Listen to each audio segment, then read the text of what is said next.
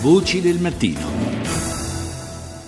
E abbiamo ancora qualche minuto, pochi per la verità, per eh, parlare della Grecia, del, eh, dell'accordo verso il quale si va per quanto riguarda il debito del paese ellenico. È con noi il professor Giulio Sapelli, eh, professore docente di storia dell'economia all'Università Statale di Milano. Professore, buongiorno. Buongiorno a loro agli ascoltatori, buona giornata. Grazie di essere con noi. Dunque, eh, questo preaccordo che è stato annunciato ieri eh, forse davvero può sbloccare la situazione, però eh, c'è chi dice eh, ancora una volta si, si cerca di salvare la Grecia ma sulla pelle dei greci.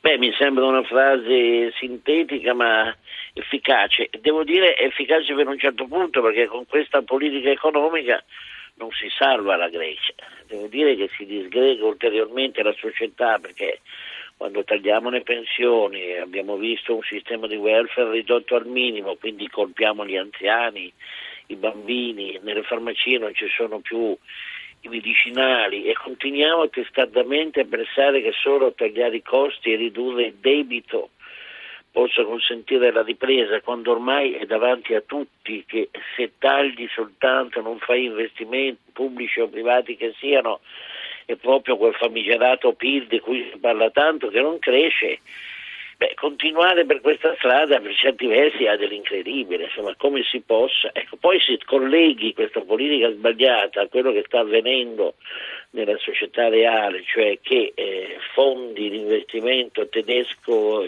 tedesco, cinesi, francesi si stanno comprando le ultime infrastrutture ancora disponibili dopo una forsennata liberazione, tu hai liberalizzazioni, credo scusa, tu hai la risposta forse a questa politica così dissennata. Ecco, quindi chissà, è una prova generale per quello che vogliono fare altrove? Eh, eh, ma allora, ma speriamo allora, di no.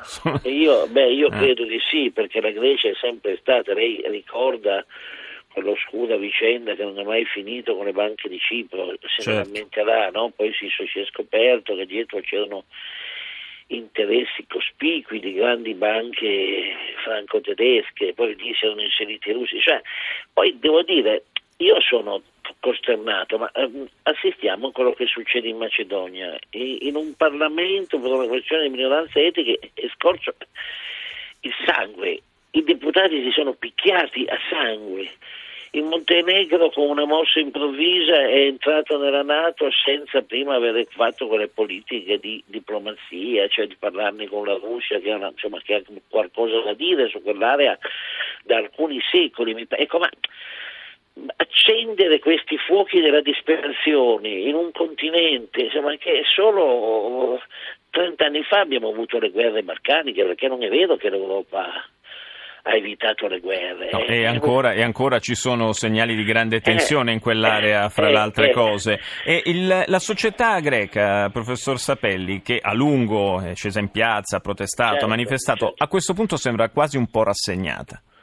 Beh, amico mio, quando lei distrugge un popolo, ne distrugge le speranze. Io mi sono trovato 30 anni fa in un quartiere di Lima e davanti a un ragazzotto sabuttello di un'università italica che imita Howard senza avere l'intelligenza, dice ma perché dobbiamo distribuire beni a queste persone che non si dipingono da sole neanche alla porta di casa? E il signore che ci accompagnava che era un grande storico dell'economia sudamericana che adesso è scomparso gli disse ma quando togli ai poveri la speranza anche cosa credi? Non sanno neanche alzarsi in piedi al mattino, non hanno la forza.